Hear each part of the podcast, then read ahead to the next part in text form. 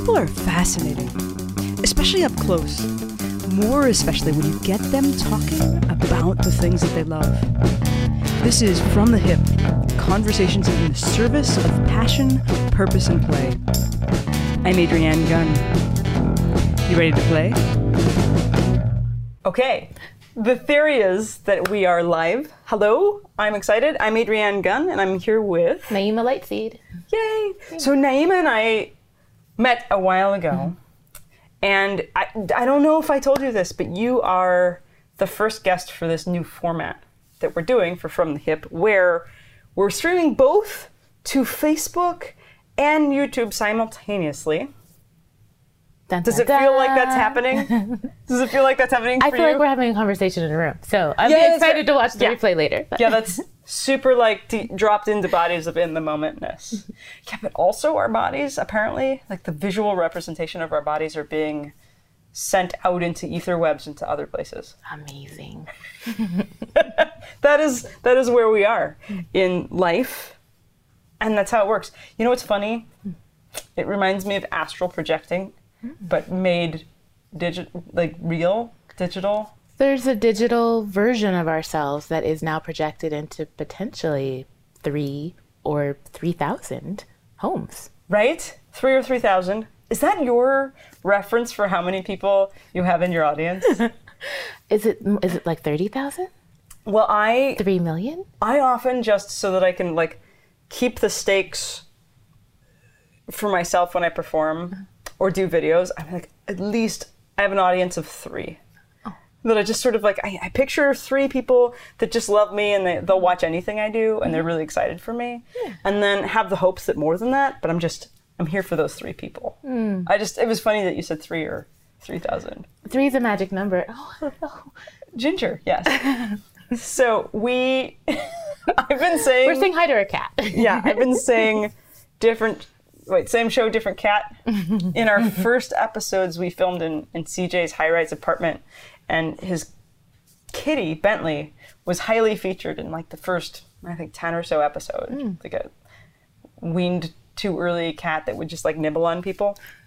So right now, one of the exciting things, in addition to streaming live in two places, is we may or may not uh, have the pleasure of Ginger, my my cat, joining us or making noises, or we'll see. We're just giving it a shot. Well, Ginger just gave us our blessing. That might be enough. And now they're so. they're smelling my cat on my sweater. Right.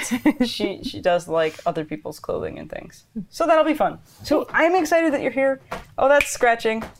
That's not that's not a sound I like. Please don't do that. okay. Welcome to real life, folks. Yes, we're just here. So we met at a networking event. Yeah. And what I remember about the moment was so we were friends with a woman, Dill Ward, who runs a, an organization, Women with Moxie. And we were there, and Dill likes to say, as you're leaving, you think you're ready and you're done networking, just meet one more person. And you were my one more person. Oh, I love that. Yeah. Uh, and I was trying to figure out who to, to invite to a show that I was putting on called Courting the Muse. And so you were my one more person and my surprise guest. Hey, would you like to be in this show I do? Because you apparently are a poet. I am a poet. Yeah. Should I share a poem? Oh, I would love that. Okay. I would love if Okay, you start. great. Okay. Um, so this is teacher, and I I write and perform poetry. I also teach it sometimes, and I've broken it down into a workshop as like trying to express and share the process that I go through when I write poetry. But really, the poem itself conveys it so much better than a thousand words ever could. Um, Yay. so, when the time arises, I shall teach about writing poetry. But when I bother to weave the words to convey that art, it will not be through the conventions of form alone. Any fool can pick up an old tome and learn the tools that allow this language to roll off the tongue. Alliteration and metaphor, rhythm and rhyme may be dying devices, but enough people know of their power to keep them out of the grave. When I strive to leave a legacy of fisher people, not just those who have been given fish, it will be by imploring them to see, to see everything, to study the marrow of life, the way a scientist looks at cells. I will urge them to feel, to feel everything, to have their hearts broken, and let the heart dust, like the sparkling debris of exploded stars, be kneaded by the great baker into the bread they will use to feed their readers. I will have my little poetlings pack up their most treasured belongings, travel to a place where they do not speak the language, and listen to all the ways that people convey love in words they do not understand. I will let them know that they are not in charge of their gifts. They cannot demand that words come, though they can pray. I will tell them they may find themselves on their knees, calling for the muse to leave them alone or return in season. Mm, maybe, maybe I won't tell them that last part. Scratch that from the record. Uh, the madness of passion is a cost best discovered in one's own time. But I will tell them. I will tell them that the true pain of the poet is not the receiving of visions beyond one's capacity to communicate, the immensity of being sensitive beyond comprehension or safety, the urge we feel all the time to make beauty of what we experience. No, the, the hardest part is that we will always fail. we always fail because our medium is imperfect. This is a losing battle. Poets are oars people scooping water out of a leaking vessel using wooden sieves, determined to reach a shore we cannot yet see as our ships sink beneath us. Oars people are hunters, or oars people, poets. poets are hunters, tracking a prey we can never catch the true madness of the poet, of any artist, is knowing we can never convey all that we feel. We can never quite get it right in this language made for conquering and counting sheep, for giving orders and maintaining war. So I, I will tell poets in training to run wildly in any direction as long as it takes them away from convention, pretension, competition, to wipe the projections off their eyes and the armor off their hearts, to follow beauty to its lair. I will hold them still to watch a single floating leaf. This is after we've gone outside for a walk in a fine pair of walking shoes this is next to a smooth pen, a poet's best friend. I'm gone for a walk in early November, noticing the warmth on their cheeks from the sun in an otherwise cool day. And I will hold them still to watch a single golden leaf make its final spinning wind dance from branch to earth. And I will say, That. That leaf floating there writing poetry, making any true art is like that. You must let the winds have their way with you. You must know your task is impossible and it will take your life as much as it gives you purpose. All you can do is your best to feed that which feeds you. Work with the materials you have and enjoy the dance as you free fall. Well, that's our show, everyone. right? Yeah, we covered it all. You're now all poets. Yes, congratulations. oh my god, I love it. Mm, thank you. I when you were when you were when you were Ewing so beautifully. I do like to me. right? I was thinking about it's been a long, a long while since I considered myself a poet. Mm. I became obsessed with language and words somewhere around 13, 14. And that idea of people trying to like gather water with only tiny spoons, trying to capture moments, like living a life and being enamored with or confused by or wanting to like capture the essence of emotions or, or, or moments mm-hmm. with with language and even our language in particular this this english language i don't know if you write in other languages mm-hmm. it's not the most uh, expressive of the languages. Yeah, well, it's as. I said in the poem, like it's the product of colonization. So we're when I sometimes when I teach about language, I use the metaphor that we are trying to repair a broken plate, and all we have is a hammer. yeah. and that's where that's I think that's part of why I'm a poet is where um, the the art of it is using something that it can never quite get it because it wasn't it's not like sanskrit or quechua or ancient chinese these languages that were understood as direct emanations from spirit channeled by mystics into sounds Oh, really? Yeah. that was that's what I was taught anyway. Yeah. Is like they would meditate and like open their eyes and see a dog, and the the sound that was the word for dog would appear in their consciousness. It's mm. like an example that I got. So it's like those their five like ancient languages are uh, spirit embodied in in a frequency that's a little bit closer to the source. Sure. And by the time we get to like English, the Latin languages, that's so diluted because of years of colonization and just the all the war and all the Right. the distancing from that kind of original wild nature that we have. Sure, and it's distance from the land where the, the sounds or the vibrations might have been picked up to create the language because it's taken, you know, thousands of miles somewhere else. Yeah. Yeah. I love learning this about Aboriginal people. I'm not sure if it's in Australia or another place, but it's definitely an Indigenous people where they sing the land and that's their maps. Huh. So if they need to tell someone how to get somewhere, they have a song that is the equivalent of like, Three trees later, you turn left at the river, like that kind of. But that's like that's both their map and their praise of the place.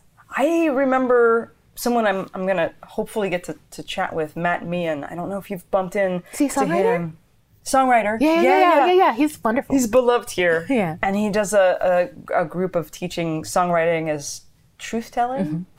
He told a story once. He discovered that before we had spoken language, we sang. Mm-hmm. And that they've discovered that even lullabies and different have the same the same sort of lyric like melodic structure hmm. culture to culture they tend to have the same this this like potentially dna hmm. is stored this like soothing song hmm. for babies. Isn't that crazy? Makes so much sense. No, I, I love Matt. We both teach at the soiree retreat, the songwriter soiree Oh. retreats. I've gotten to meet him. Yeah, he's great. That's fun. Yeah, Yeah. So one of the things that I had no idea that you would be able to do. So Courting the Muse was this idea I had when I was so I was more musician performer for a long time and then I learned all of these tools to help people shift their lives. So I turned more into sort of life life coach, life alterer, catalyst person and I was trying to figure out how do I now merge these worlds where I want to explore and talk about what it's like to live uh, fully expressed and live a great life. And also, I'm surrounded by all these musicians because I've been building those relationships. Hmm. So, I created this idea to have a show where you have artists and people in different walks of life talking about what it is to be creative hmm. and to invite the muse into their lives. Hmm. And so I was like, okay, I'm inviting a poet. And then what you brought to that particular show, which you're like, I, I've been playing around with this idea. Can I just bring something? And you brought a vocalist mm-hmm. to vocalize and musicalize as you were poeting. Mm-hmm. I like to verb things It's great. Yeah. it was freaking magical. Mm. I I'm not sure who else was part of that night, but mm-hmm. but I just put this thing together and just people would just show up and you magically showed up and created that. What kinds of things are you drawn to? Like how did you, you know, like I'm gonna have this idea. How did you know Yeah. to say yes to Well, I, I love I love collaboration. Um, and so and and poetry is my it's like we were, we were talking earlier about the like the language being something like how do we use this imperfect language and like poetry is my it's my mental health care. It's my offering back to life and gratitude for the gifts that I get to receive. It's my teaching. It's like all of this, you know, combined into one. And it's also been a vehicle for collaboration. And I, I keep getting kind of signs and guidance from the universe that that's really the, the place for me to reach more people with my art and like have another level than I can just do with me and my muse. Although I have a really good relationship with my muse, so Oh, nice. it's just me and her, we're good. But you know, people people too. And so when I'm invited to share poetry somewhere, I tend to say yes if it feels in alignment to me. And um, the person I had been collaborating at that time, she's she's since moved away, so we're not collaborating more. Um, is definitely more musical and like wrote some poetry, but we we were really just playing Yeah. and really like let's see what happens if we combine this i'm so grateful that that happened to intersect with what you were doing now i tend to share poetry more with instrumental musicians kind of holding the space not as much vocals but sometimes and it, it's it's potent but it's i found that like anyone who can really tune into that deep frequency of listening like we're because I, I often improvise poetry Yeah. too um, Yeah. that or if it's even if it's a composed piece we're like listening to the same channel so like the music will bring out nuances in the words and the words will cause the music to go places and it's Yeah. even more than either of us as individual artists could have done on our own That's how I write songs as well. As I, it tends to start from I'm playing something on the guitar, and there's something in, there's something in the vibration, something in the tonality that's happening, and maybe I've got some mood going on within that day that inspired me to grab the guitar in the first place, mm-hmm. and I let it happen, and I let the chords just sort of go where they want to go, and I start humming, singing something, and mm-hmm. words come out that don't make any sense to me, and so I started just like leaving a recorder on mm-hmm. for these moments of just dropping in. It's kind of funny what all the levels of listening mean. Mm. Mm. Mm. I love that you have a great relationship with your muse. Yeah. I'm in such devotion, and I it's it's it's built over time for sure. I remember this probably like ten years ago, twelve years ago. I was living in the Bay Area, and people would be like go into like kind of spoken word improvised hip hop, and I would be like, "How do you do that?" um, but I, I have friends, uh, mostly here, who do improvise, and they kept inviting me, and they kept inviting me, and so I got to practice improvising. Yeah. And then I realized, like so much else, it's a skill Yeah. and it's a combination of, of, of practice and presence and the more i'm like listening to myself and the space and my muse I, I i kind of alluded to it in that poem where it's like the the hunter like i feel like i'm tracking something that already exists and my job is to to catch it and bring it through Yeah. as as an offering. And it's like my my prayer is both it's, it's also like what I get to receive and what I'm giving back at the same time as this these words moving through me. And I like the poem's over when I I got it for that like moment and then it's gone. Yes. and it's just like okay and the next one. yeah That is that is fun. It's like a catch and release style of hunting. yes exactly Yeah, yeah. I don't want to hurt the thing I just want to Yeah. I just want to pet it oh poem oh now you're gone okay Yeah. I like to think of that. There are times when I've I've created something that feels more like the non-released. Mm. Caught it, mm. squished it. Oh, mm. it's dead because I captured it.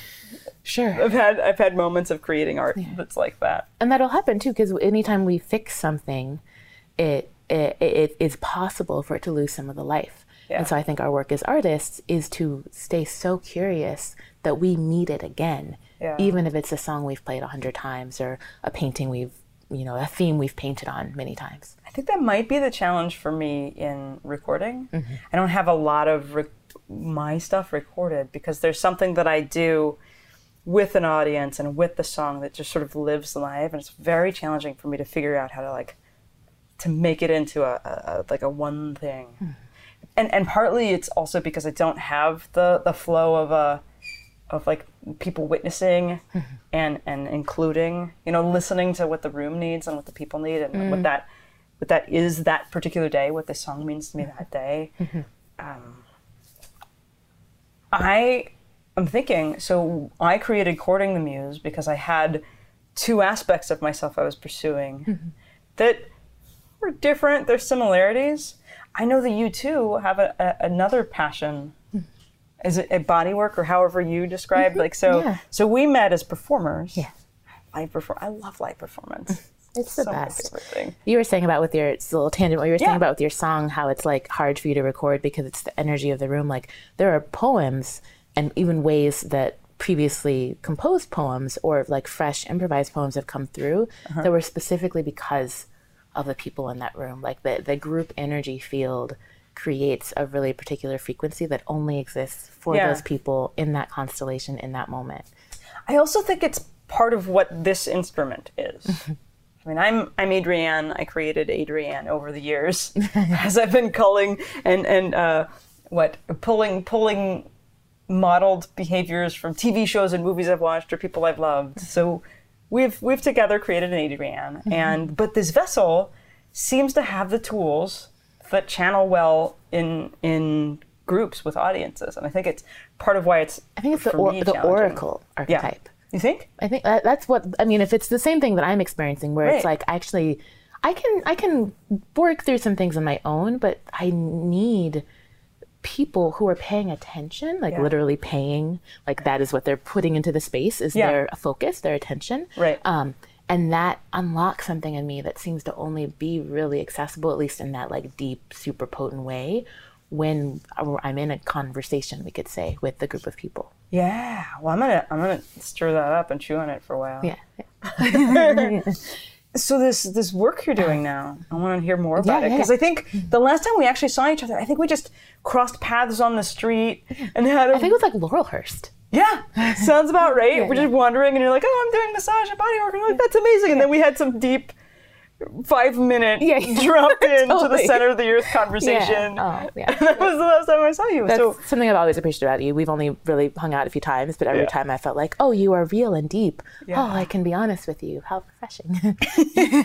that's true. Well, thank you. Yeah, yeah. You as well. Thank you. Yeah. So I'd love to hear Um, more about yeah, that journey. So my my the umbrella for my work, um, it, the the name is new. I'm still like seeding it out there, but it's the the body poetic, Mm. and I shine light where words and the body meet. Mm-hmm. So it's massage therapy. Um, it's movement education. I've been I've taught yoga for 15 years now, and then I became a massage therapist about two years ago, and wanting to work more and more with individuals, and also really being able to support people's greater physical health and transformation of postural imbalance and transformation of chronic pain over time, which I can do with body work in a way that's a little different than than yoga, movement education, but they they serve each other. Yeah. And then creativity coaching, because I've been an artist since I was a child in one form or another, even though I didn't, I couldn't call myself that for years. yeah. I was I had friends who would call me a poet Right. um, this was maybe 10 or 15 years ago and it took like year two or three years of that for me to finally like be like oh i can i can say that Yeah. i can cl- i can i can let myself be that and knowing that i already was but i i mean self-worth stuff and just the what we're taught is like the lie that art or that beauty are luxuries rather than human necessities right. and that it's actually like the role of the artist is as vital in some ways I perceive Right. as most other professions in the. and I was like, I won't touch the mic. I'm touching the mic. Um, as um, as other professions, Mm-hmm. and for me, this this tangents into the idea that that art is healthcare, and I think that everything that I do. It, like the like, I don't I don't need the AMA coming after me. I'm not making any claims that I can diagnose or treat any illness. But the um, everything that I do in some way is treating or bringing bringing attention to the places of healing within the body, mind, or spirit, and how those overlap. Right. So I've had the the most success over time with people who we do some body work, but we're also there's some energy work where we're looking at like what is the pattern that you're holding on to in your energy body that maybe is contributing or at least correlated with this physical thing that you've got going on. Or um, I have a- another person that I'm working with now who's just transitioning out of her, her corporate job, and she is finding that for like her physical practice is dance and that that is really supporting her and then on my end i'm offering creativity coaching as a way of enticing that which she already is. You know, as people called me a poet, and then I was finally like, oh,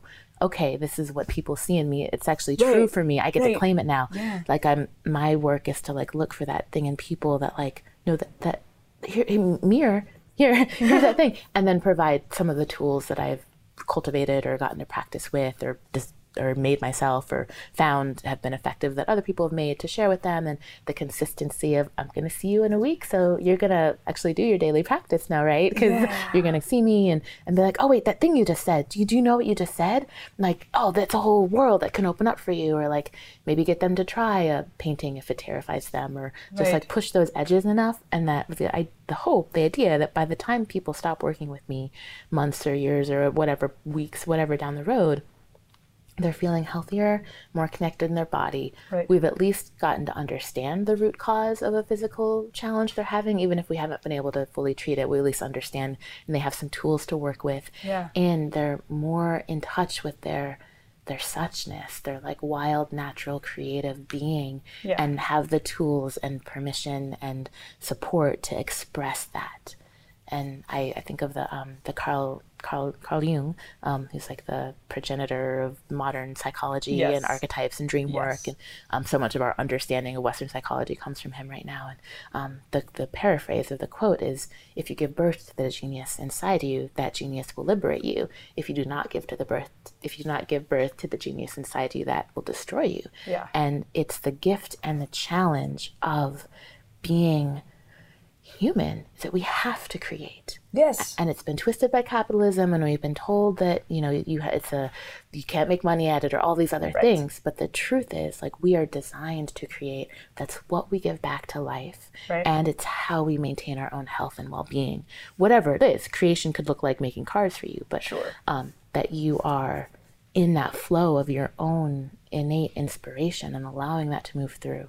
So, my hope is that people leave feeling healthier in their bodies, minds, and spirits and creatively expressed after working with me. Heck yeah. Well, and there's so many different like things that like popped off in my mind and spitting a little and maybe I should turn my I turned my vibrate on for you when you were arriving and now it's Okay. off. So I keep thinking about how you know earlier we sang before we spoke and mm-hmm. we are storytellers, our DNA we we pass along mythologies and we pass along how to be people, how to be humans through stories that we used to tell through dance and there were drums that communicated and we mm. created instruments and there was there's for some reason this animal that we are needs to make things tangible and beautiful the way that we used to cook with and for each other making food beautiful leaving remnants of like i was here carving things in trees or writing things and drawing things on caves i keep joking And that's all. That's all creatures. yeah, they do that all creatures Mo- mo- I wouldn't say not every single creature, but um, like birds make nests. yeah And how how often is a bird's nest actually beautiful? Like we think of them as just utilitarian or like they're trying to attract their mate, but even Sure. like m- the male birds of so many species are beautiful. And there's a procreative aspect of that, but there's Right. also and I, this is a new understanding for me, so I'm like like really excited to share. um, was that beauty is a value in nature. I think I also alluded to this Mm-hmm. earlier, like, and it feels like such a thing to disentangle for us because we've been taught that beauty is a luxury or something you think of afterwards, and so we have a lot of like really gray buildings and and and children's schools that are all just like gray brick and uninspiring, but like color, form, um, how things fit together, Yeah. spiral geometry, like all of that is actually like beauty is valuable in and of itself. there's also an evolutionary paradigm where the the things that's considered luxury of creating beauty, like the a friend of mine was telling me about the peacock's feathers. One of the reasons why the peacock's the peacock's feathers has no use, it actually makes the peacock slower to have such a majestic and full flock, you know, feathers full of thing. But it's it's indicates a level of like high sexiness. I don't even need to be fast because look at what beauty I create. It's kind of it's like a showing of one's value that's that actually has to do a little bit with like procreation mm-hmm, too. Mm-hmm. Also, I just read something that said that, about spiders' webs mm. being not just utilitarian, but also part of how that they sense things and like they they sit they on feel- the they web. feel the vibration. They feel the vibration and such. And I'm thinking like we're all such expressive hmm. creatures, and part of it is is potentially to draw in our people how we oh, explore oh, and oh, express. Because we feel each other through the web. yeah. yeah, yeah. Because if I see your art, then I know your soul, and then I know like, oh, you're I'm safe with you because we're kindred. Because you're my my like web and your web are f- resonate together. yeah, and that's why I wore these shoes. I, like, Yeah, yeah, this is yeah. how we pick. Yeah, and it's very interesting. I'm feeling it through the web, which is hilarious because we're on the mm. web. Yeah. And if everything is actually frequency and vibration, then and I I feel this strongly with Mm-hmm. part of the potency of poetry is that we are sending out um, refined vibration as part of co-creation of our reality then our art we put out is it is a web in a way it is Yeah. like shaping reality in a particular way be it a, a painting or a poem or a song or something and so Yeah. and it really does like every person that sees it every person that hear it hears it is affected by it and so yeah that's such a beautiful metaphor. That is going in a poem. Yeah, and it's part of furthering our lineage, not just of like attracting people in to maybe make other people with them, but it's furthering the stories of so similar as like imagination procreation. That yes. Well, and and uh, so a lot of stuff is being a lot of science is proving that we store traumas in our DNA. I think we also, since we didn't have books that we could write, we store like don't eat that plant, run away from this animal. Hmm. Here's how you know what season it is by smelling the wind. Here's how hmm. you know that people are coming and it's scary by like feeling like that we, like some of the art hmm. that that we can translate forward helps people understand how to human uh, with with greater ease or it's it's way. I don't know if this is true, but I met some really like audio obsessed people at a hypnosis conference, hmm. and they were saying that they've discovered that they can still like measure and and the the remnants of audio that existed in any particular space. So theoretically, say if Jesus existed, this was their example they gave it. Yeah. If Jesus existed and he gave a speech, was, was he on the mount? Someone was on the mount. He's somewhere. He was giving a speech somewhere. You could probably find the waveforms of what he said because it's still sort of mapped there or, or remains there. it got recorded by the air by the air or the landscape or the things that are there. What? I love the idea of that, and I have no idea. I have not like followed through on the science well because sound waves travel mm-hmm. and then they reflect off of things, right I and they must leave some sort of like a trace perhaps. How, I mean, there, that's a technological wonder if we're able to Yeah. like reconstruct that. Yeah, but it's also somewhat scarier to think that like what. Let's say we discover that and we can make that If happen. the walls could talk, the walls could talk. Apparently, they can, according to these people. we just need the right device to hear them. And then combine that with like AI creating language, Oh, mm, like mo- like. I don't know when that's gonna. well, happen. this this to me this sounds like another ca- um, uh, invitation. I will say for our like our morality and our empathy to Right. catch up with our technology. Yeah, I always, I actually, uh, in as much as I pray, sometimes I like pray, pray, like on the knees, doing it, and sometimes I just have wishes in my head for things. I'm hoping in the sense of like morality and technology mm-hmm. landing together mm-hmm. in in that space, mm-hmm. but also specifically in the idea that we're theoretically going to attempt to put our consciousness into androids somehow. Yeah, And it's like, well, so but science fiction has been warning us for a long time. yes. It's like, but there's there's more. There's like more brain than my brain. Yeah, trying to put there's my the, brain in. there's the, what we know of the enteric nervous system, which is like the gut brain, Mm-hmm. and then there's the the fascial network. So there's there there are intelligent neurons in every membrane, every like in between every cell. Basically, the space between is filled with intelligence. Yeah. and so if we're just putting, it's it's really like gun to a baby kind of kind of analogy, Right. You know, like the level of like what we're not able what we don't know that we don't know yeah, then to give that kind of power i don't know I think it's rough. There was a really. There was a movie, Ghost in the Shell. I mm-hmm. think it was based on uh, graphic novels. Mm-hmm.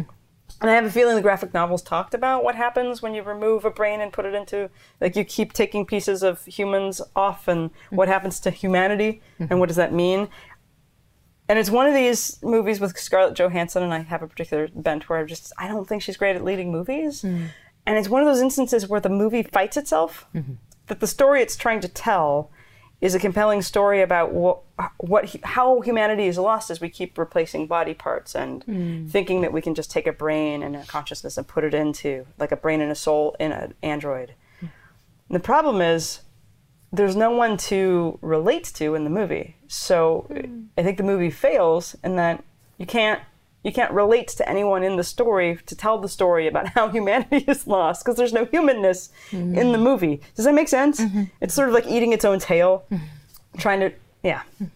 It's just a tool. so watch the movie, don't watch the movie. But it, it, it has me wondering about how how do we begin to now honor bodies and art and creativity? That is not something And I feel like that's key. I, I wish I could remember the, the person's name, but a few years ago, I heard the phrase um, dissociation is one of the ways that colonization keeps us under control, um, being dissociated from our bodies. Yeah. And it, I feel like re embodying is a primary, like, super important aspect of reclaiming our sovereignty and shifting out of the state that we're in. Like, so much of what we're inheriting is a lot of traumatized people operating out of fear, which just creates this whole, like, illusory illusion, um, like Hall of Mirrors kind of reality where everyone is, is evil and I have to I have to take care of myself and my family at any expense. Right. Rather than we are interconnected, interdependent beings, and we live within a web, and I need to like have imp- like being able to have the empathy to feel for someone who looks different from me, lives in a different part of the world. That selfish kind of trauma based, overprotection, fear based way of being has, I think, in great part led to where we are today, where we're running out of resources and we have Yeah. so much plastic, and there are a lot of people who don't know how to help. Yeah, well, it's funny because you're talking about the the price of colonization. I I often think about cycles of like thousand year cycles.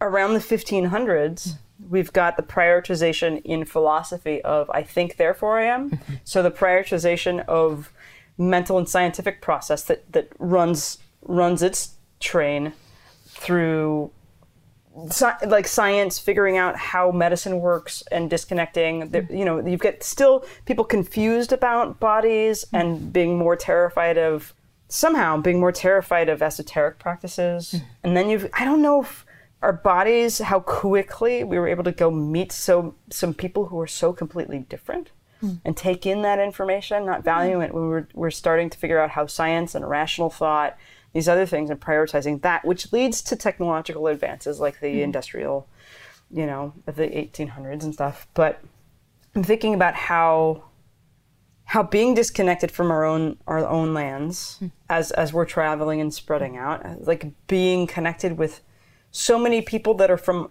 like it's not just from other lands but like literally the viruses and the bacteria that you're used to having in your gut because you're walking around and like like transporting ourselves. It seems stupid to say other other worlds mm-hmm. but it really it really is that. And how do you how do you ingest because your system's not designed for the space you ended up in. That makes sense. And how and so there's there's landscape that's that's to be dealt with. There's different philosophies and languages to be dealt with. There's completely different facial expressions and what those mean. Well, and we, we humanity has survived is the way that we have and have, you know, altered the face of the planet because of our adaptability. sure. Um, and I feel like the part of the the shift that we get to be in is from going somewhere as a colonizer where you go i'm going to take my viruses quite literally Yeah. and my mental constructs and all of this and impose this onto somewhere where i go and try to make it comfortable for me Yeah. versus going with the curiosity of an explorer or a, dim- a diplomat or someone seeking relationship Right. i'm going to go and, and notice what's already here Totally. and interact in a way that invites connection and, and mutual exchange Yeah. rather than taking and controlling And it's, sort of interesting the difference of like what's created in all those spaces that were like trading ports and trading areas and how that's different from. I don't know a heck of a lot about history, but I, I love thinking about it. Uh, I was in the car the other day because I drive lifts now hmm. because it's fun to get out of my house. Being an entrepreneur is Sure. challenging. I don't know anything about that. Being an artist and an entrepreneur, trying to balance that like introversion, alone time create with oh my gosh, I forgot how to talk to people. So I've been driving Lyft to sort of remedy that. And I met someone who's from Brazil and she speaks, I think, three or four different languages. And she was talking about how she, when she she's been in the U.S. for about seven years mm-hmm. and she had been wor- trying to work with a therapist from Brazil who speaks Portuguese, and mm-hmm. she kept having the hardest time trying to translate in her own head her experiences to talk to a therapist to then help her problems because she was having English problems. Oh. And so they couldn't. Oh, because she the couldn't. concepts don't exist in Portuguese. well, or her experience didn't exist in Portuguese because the she was having she was speaking English when she was when when she was having the interactions that caused mm. challenges for her. Wow. They were framed in her brain in English. Mm. So she needed to find an English speaking therapist to work on her English problems. Wow. And then when she goes home and she's dealing with people and she's speaking Portuguese with her family members and such, then she needs to, to process it because she's experiencing it in the part of her brain that's doing Portuguese. And it was just driving me beautifully crazy because when you're talking about poetry and, and language and words, shaping experience, the stuff I'm trained in hmm. is how you can utilize your own language hmm. To change your reality and how you can move around pictures and that sort of thing. I, I wanted to share that with you. Thank you. Yeah. Fascinating. Yeah. Um, I, I really appreciate that that perspective. I, I definitely agree with it because we, like, I feel like it's a relationship between our thoughts and our words and our words and our thoughts. And when we say something often enough, we believe it. Yeah. When we're told something often enough, we believe it. It's how both the beauty of being able to learn a new skill and the challenge of being able to be, you know, brainwashed or something is that our the sound affects our vibrational reality. We're Right. made of we're made of Yeah. you know frequency and particles and and so um, to be able to I think the, the colloquial term is hack that yes, yes, yeah. um, for, for, for positive change, you know, for, for growth. I know that I'm not sure if you still listen. I used to help people like transform addiction through that. Yeah, I'm. I do quit smoking as a mm-hmm. specialty, and I often can also help people shift patterns of trauma mm. and how they hold it. Mm-hmm. I, and it's usually that I'm usually working with people who are artists, mm-hmm. creatives, entrepreneurs. Who found they have a goal or they have a way that they want their life to feel and it's not feeling that way. So a lot of times I'm working with entrepreneurs and it turns out that one of the things that's affecting their business and their ability to, to express themselves is some sort of past trauma. And so we come upon it and then we release it and shift it and move it. Uh, somebody was the weird spin is somebody was having challenges in their business. They had a, a thing they wanted to do in business, and it turns out that the the wound and the hurt was actually in relationships. So we did a breakthrough session around relationships, and we were able to find that a strategy that worked effectively in business wasn't working in relationships, and it had to do with with some modeling that was positive, some idea from a grandfather that uh, you have to prove your worth, which works great. Having that as uh, it's a it's a positive affirmation and value it seems, mm-hmm. but when it gets twisted on the inside, mm-hmm. you have to prove your worth means that you're probably going to do extra stuff in the workplace and and get rewarded for it. But in a relationship, how do you prove your worth if you want to just walk over and meet somebody you don't know at a bar? And you like so it like stops? Well, and if you if you feel like I I am challenged by the uh, a sense of like low self worth that I will work through and try to be kind with, and the anxiety that I'm not enough, and those Right. things which are a core wound for a lot of people, and I've analyzed it a lot, and I'm still you know disentangling it for myself, and hearing that for me like that definitely activates that part of me that's like oh I'm not worthy, right. Yeah, and not so already. if you're not already, yeah, exactly. If you're, if that is a place of wounding for you, then of course you're gonna, that person is gonna show up with like, like a, a- trauma response of Yeah. like, oh, okay, I've got to work harder than everyone else so that they know that I'm worthy. okay And to be is- in this room and I and can what walk does that and say even hello. mean? Like, aren't we inherently worthy? And so I'm sure that grandparent meant well. Totally. and- It's funny how a lot of positive things end up being spun in a different direction because of life experience. Well, and that, and what did, what did the, ener- what energy did that grandparent have who would probably grow up in the depression era? Absolutely. And like that you prove your worth or you die, which so Right. that's its own trauma response. Like, so it's definitely Mm-hmm. like, inheriting all of this intergenerational stuff is it's Yeah. good work. well, and what I've come to discover is my tools work incredibly well for most people. And what's really, really important and vital is to then, so I, I think the metaphor I tell is imagine that you were 13 and you're at like a school dance and your friend next to you like flips their hair in a particular way and then someone comes over and asks them to dance. So i'm like oh cool. All i have to do is just like flip my hair and then somebody's going to want to dance with me.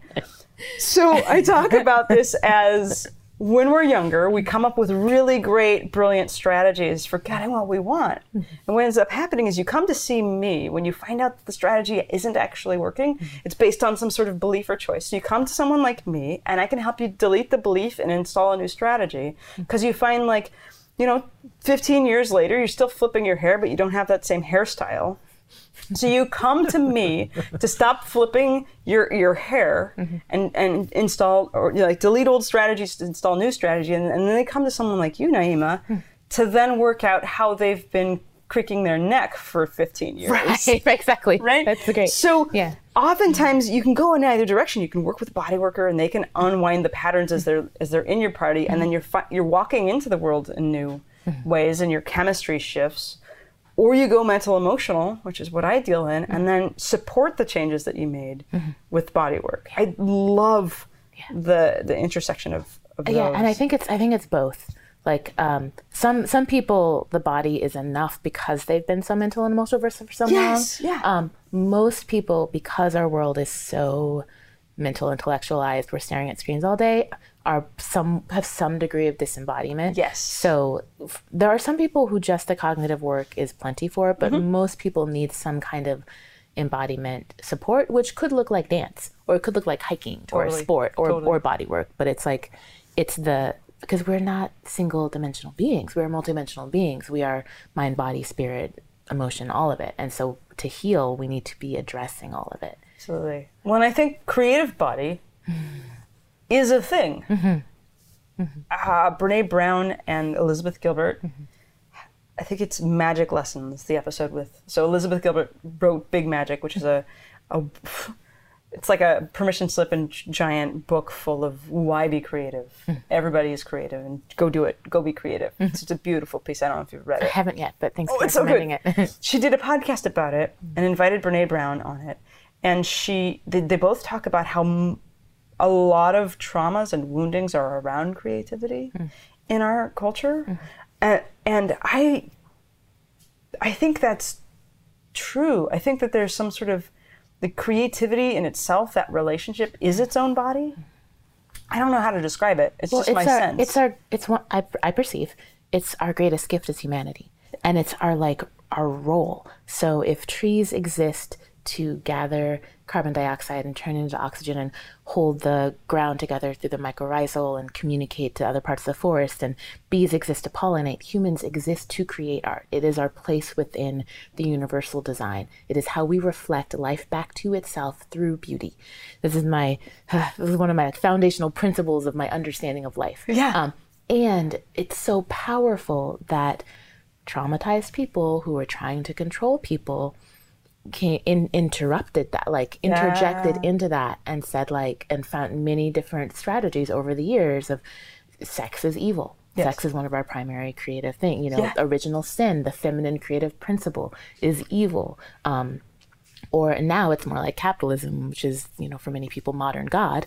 It's um oh only like artists can't make money or only specialized you know very particular kinds of art. Like what is art that ends up in museums? You know, Sure, like sure. very specific kinds of things can be art, and interrupting that understanding that the, the truth, in my opinion, Yeah. um, of our natural creative essence or being um, and that that we what we get to do now is everyone whatever the medium is reclaiming that that's why I call the suchness, the like the Yeah. natural, wild, true expression of self as part of our collective healing. Because people who are creatively expressed are much harder to control. Yes, they are.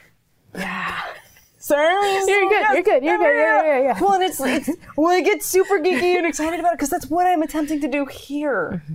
Is do a kind of um, showing us our usness.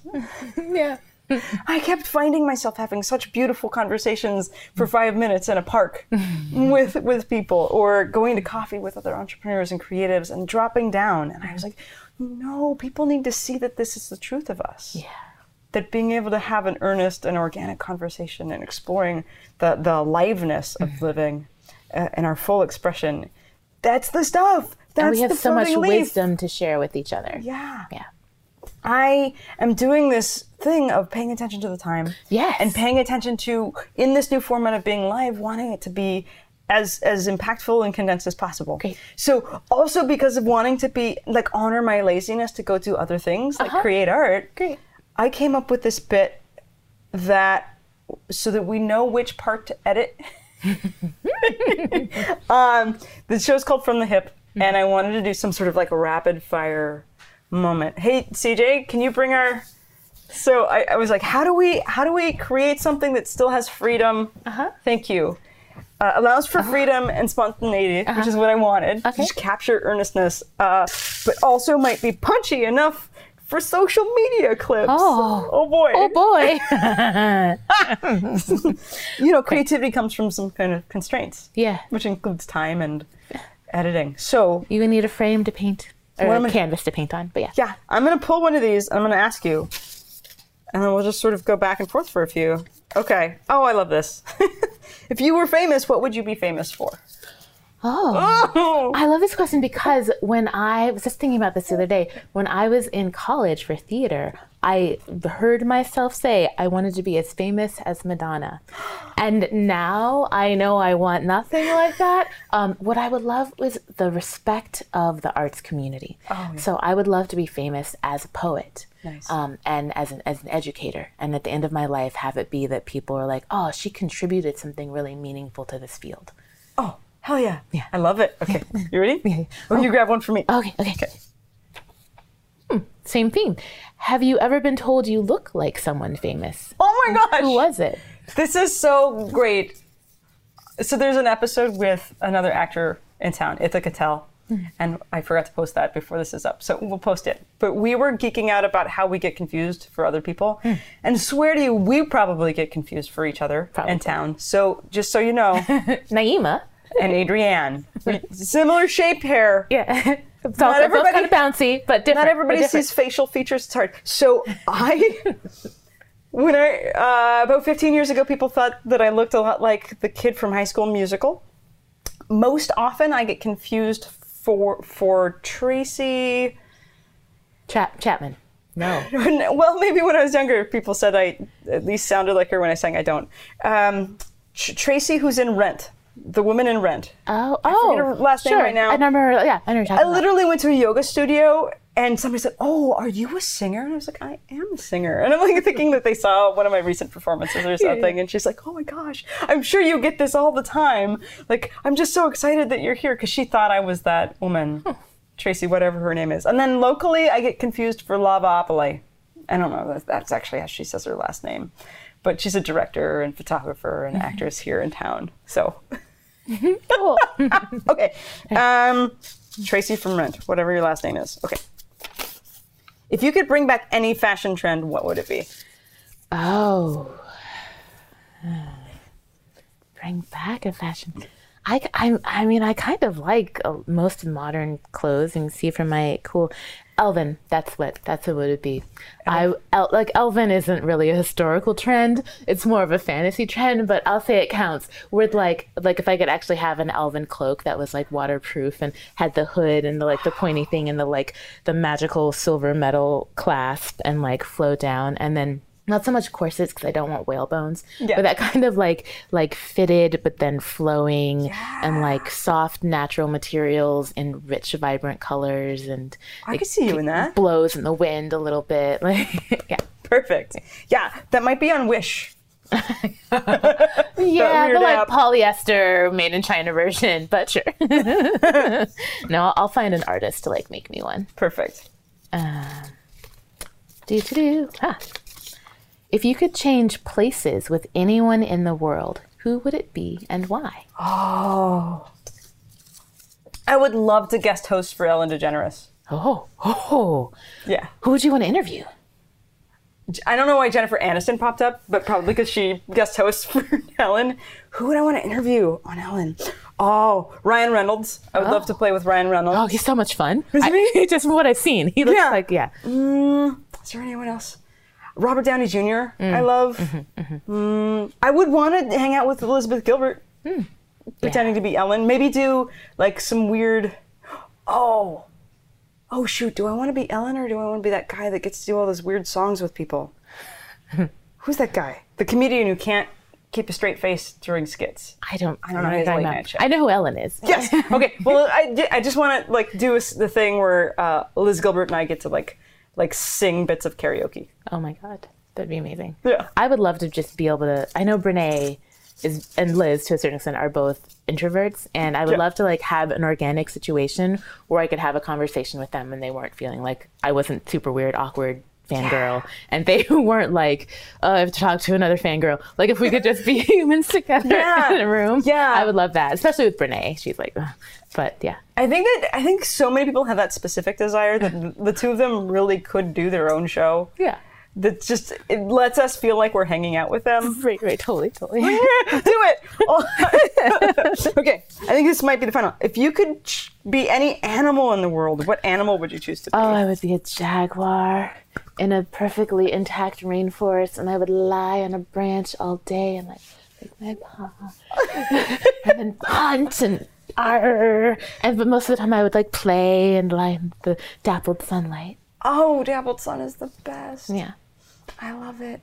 Maybe we should end with yours. Since you're my guest Okay, today. that sounds So good. Oh, this has been wonderful. Thank you so much. Thanks for playing with us. Hi, Kitty. At my foot. You don't think you can see her. Thanks for being here. We're going to audition how the heck we do this outro. Uh, things are probably happening. Naima, I am just a pleasure to get to spend time with you. I look forward to seeing you again. Yeah, me too. Okay. Thank you. And thanks for joining us. We'll, we'll see you a different time than now. Well, that's how that went. Thanks for joining us on this episode. Thanks for watching, listening, I don't know, reading, imbibing, however you took this in. Thanks for being here.